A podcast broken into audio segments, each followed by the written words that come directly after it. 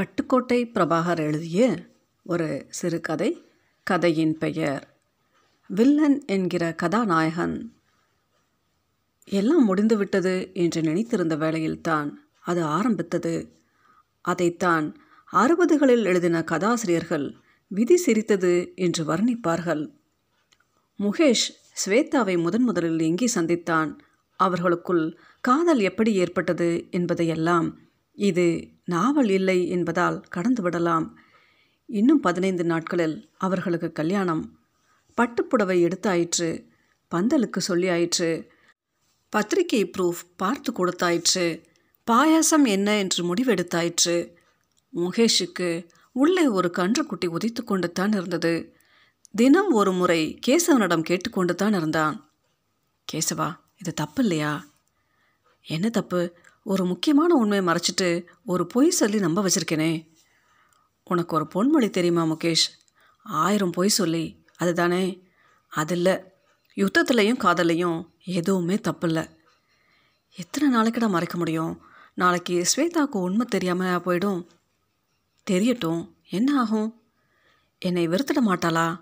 ஆத்திரப்பட மாட்டாளா? என்னோட சண்டை போட மாட்டாளா? எல்லா யுத்தங்களும் முதல் முப்பது நாளுக்கு தான் பிரபலம்னு இன்னொரு பொன்முடி இருக்குது என்னத்தான் சண்டை போட்டாலும் உன் மனைவியாக தான் சண்டை போடுவா. ஒரு விளிம்பில் சமாதானமும் ஆயிடுவா. எனக்கே ஒரு குற்ற உணர்ச்சி இருக்கேடா. சரி அதுக்கு என்ன செய்யணும்னு சொல்கிற ஸ்வேதாவை சந்திச்சு மனம் விட்டு பேசிட்டா என்ன? அப்போ மட்டும் ஆத்திரப்படாமல் ஐஸ்கிரீம் வாங்கி கொடுப்பாளா? இப்படி கூசாமல் பொய் சொல்கிற ஆசாமியை நான் கல்யாணம் செய்துக்க தயாராக இல்லை? குட் பைன்னு சொல்லிட்டு போயிட்டா?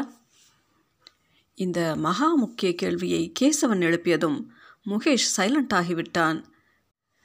ஸ்வேதா செய்யக்கூடியவள்தான் கோபக்காரி ரோஷக்காரி. அது மட்டுமல்லாமல் சினிமா என்பது அவளுக்கு ஒரு நான்சென்ஸ்.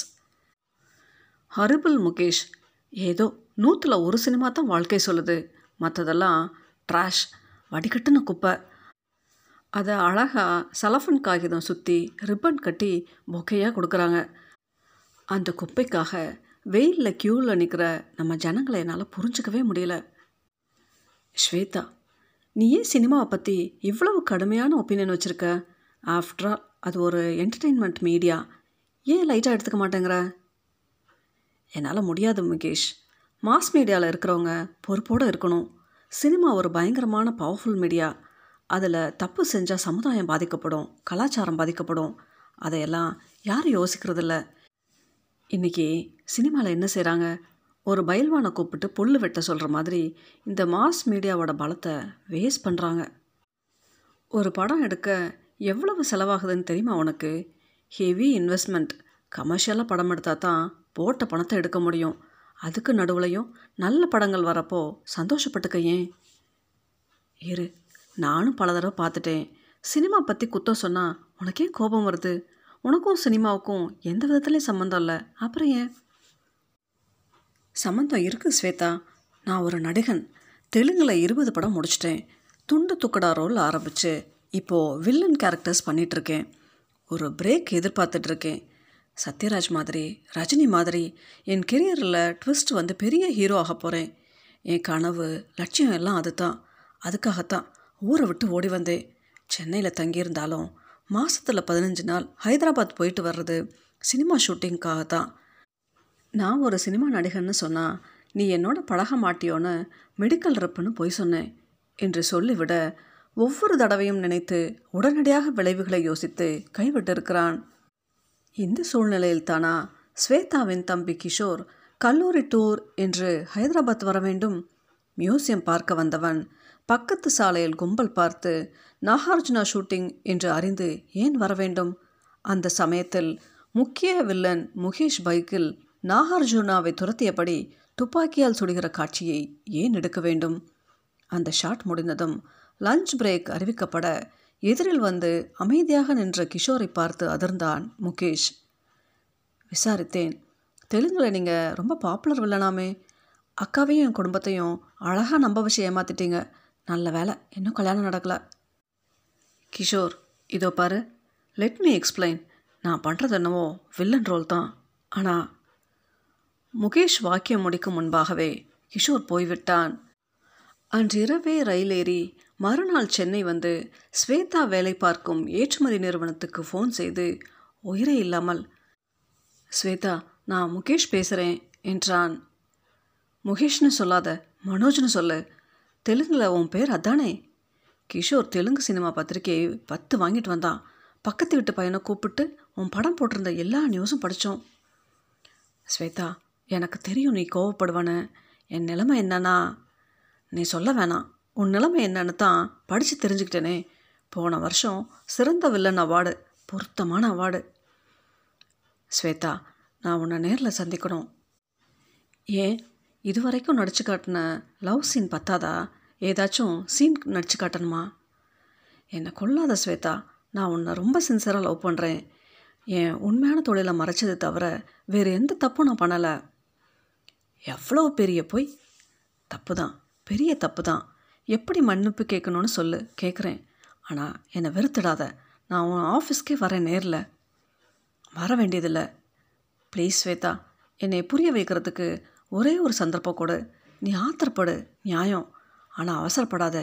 நான் வரேன் இப்போ வரேன் மேற்கொண்டு அவள் மறுத்து சொல்லும் முன் ஃபோனை வைத்துவிட்டு பைக்கில் புறப்பட்டான். அந்த கட்டடத்தின் ஏழாவது மாடிக்கு லிஃப்ட்டில் வந்தான்.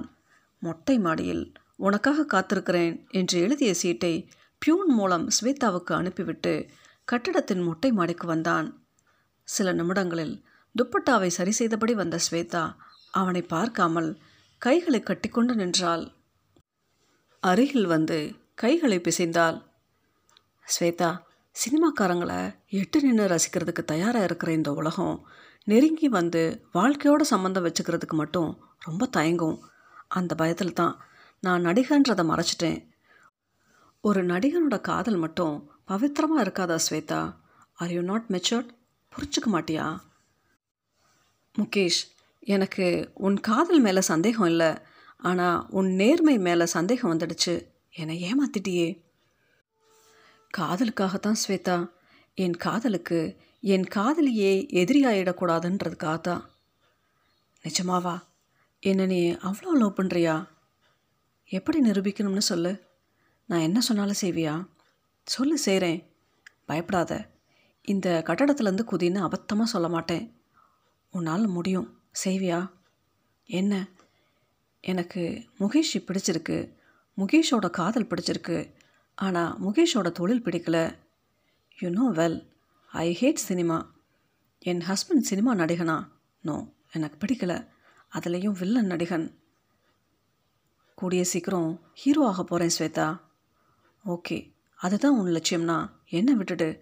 நீ எனக்கு மட்டும் ஹீரோவாக இருக்கணும். நடிப்புக்காக இருந்தாலும் கண்டவளை நீ கட்டிப்பிடிக்கிறத என்னால் சகிச்சிக்க முடியாது. சினிமாவை நீ விட்டுறேன்னா இந்த கல்யாணம் நடக்கும். என்ன சொல்கிற அமைதியாக நின்றான் முகேஷ். ஸ்வேதா நான் சின்ன வயசுலேருந்து நோ எனக்கு எந்த விளக்கமும் வேணாம். உனக்கு நான் வேணுமா சினிமா வேணுமான்னு மட்டும் முடிவெடு. நாளைக்கு ஈவினிங் ஆறு மணிக்கு நான் என் ஆஃபீஸில் வெயிட் பண்ணுறேன் நாளைக்கு ஈவினிங் சென்னையில் ஷூட்டிங் இருக்குது ஸ்வேதா. நான் ஏழு மணி வரைக்கும் வெயிட் பண்ணுறேன் நீ வரலனா உன் முடிவு புரிஞ்சுக்கிறேன். நான் வேணும்னு முடிவெடுத்தா வா. ஸ்வேதா வேகமாக சென்று படிகள் இறங்கினாள். தன் பாக்கெட்டில் சிகரெட் தீர்ந்து போயிருக்க கேசவனின் சிகரெட் பாக்கெட்டிலிருந்து எடுத்து பற்ற வைத்தான் முகேஷ். போடா பைத்தியக்காரா. அவள் கண்டிஷன் போட்டாலாம் இவன் சினிமாவை விட்டுறதுன்னு தீர்மானிச்சிட்டானான் உன்னோட கனவுடாது எத்தனை வருஷமாக நாய் மாதிரி அலைஞ்ச? ஞாபகம் இருக்கா? இப்போ தான் நீ வளர்ந்துட்டு வர. பிரைட் ஃப்யூச்சர் இருக்குது உன் கனவு நிறைவேற போகிற நேரம் நாளைக்கு. நீ பெரிய நடிகனானதும் உன்னை கல்யாணம் பண்ணிக்க அழகான பொண்ணுங்க ஆயிரம் பேர் போட்டி போடுவாங்க என்றான் கேசவன். கரெக்டு தான். அந்த ஆயிரம் பேர்லேருந்து எனக்கு ஒரு மனைவி கிடப்பா. ஆனால் என் காதலி மனைவியாக கிடப்பாளா கேசவா? என்றான் முகேஷ். ஸோ நாளைக்கு கார் பங்களா பணம் புகழ் எல்லாம் அனுபவிக்க முடியும். ஆனால் சேர்த்து அனுபவிக்க என் ஸ்வேதா இருக்க மாட்டா. காதலில் தோத்துட்டு கனவை நனவாக்கிறதுல ஒரு வெறுமை இருக்குடா. கனவை கலைச்சிட்டு காதலில் ஜெயிக்கிறதுல ஒரு சுகம் நிம்மதி சந்தோஷம் எல்லாம் இருக்குடா. புதுசாக கனவுகளை உருவாக்கியிருக்க முடியும். இன்னொரு தடவை புதுசாக ஒரு காதலை உருவாக்க முடியாது. அது ஒரு தடவை தாண்டா அமையும். சந்தர்ப்பமும் ஒரு தடவை தான் கிடைக்கும். சினிமா ஆசையோட தினம் எத்தனை பேர் ரயில் ஏறி வரான் தெரியுமா? ஒரு சின்ன ரோல் கிடைக்காதானே எத்தனை ஆயிரம் பேர் சுற்றிக்கிட்டு இருக்கான் தெரியுமா? உனக்கு மட்டும் தாண்டா வாய்ப்பு கிடைச்சது.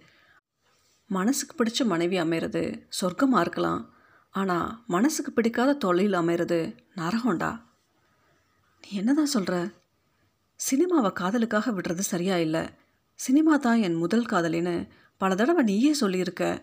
உன் ரெண்டாவது காதலிக்காக முதல் காதலியை ஏன் விடணும்? உன் முடிவால் காதலில் ஜெயிச்ச சந்தோஷம் மட்டும்தான் இருக்கும். காதல் மயக்கம் முடிஞ்சதும் மனசு பூரா ஏமாற்றம் இருக்கும். அவள் வார்த்தையை நீ மதிக்கிற. ஆனால் உன் லட்சியத்தை அவ மதிக்கலையே மதிக்கணும்னு என்னடா அவசியம்? எனக்கு சினிமா பிடிக்கும். அவளுக்கு பிடிக்காது. பிடிக்காததை திணிக்க முடியாது. ஆனால் பிடிச்சதை விட்டு கொடுக்க முடியும். விட்டு கொடுக்கறது தானே வாழ்க்கை. காதலுக்காக உயிரே விடுறாங்க. நான் என் கனவை தானே விடுறேன். இது யதார்த்தமான முடிவு இல்லை. எமோஷனலான முடிவு. எனக்கு பிடிக்கல. ப்ராக்டிக்கலாக யோசி. ராத்திரி பூரா யோசி. அப்புறம் முடிவு செய். முகேஷ் மற்றொரு சிகரெட் பற்ற வைத்துக்கொண்டு அறைக்குள் உழவியபடி யோசிக்கத் துவங்கினான். மறுநாள் மாலை ஆறு மணிக்கு தன் அலுவலகத்தில் காத்திருந்த ஸ்வேதா ஒழித்த ஃபோனை எடுத்தால் ஸ்வேதா நான் முகேஷ் பேசுகிறேன் நான் ஒரு அட்ரஸ் சொல்கிறேன் நீ உடனே புறப்பட்டு அங்கே வா. சொல்லப்பட்ட விலாசத்தை குறித்து கொண்ட ஸ்வேதா இது என்ன அட்ரஸ் என்றால் இங்கே தான் ஷூட்டிங் நடந்துட்டுருக்கு ப்ளீஸ் வா பேசணும்.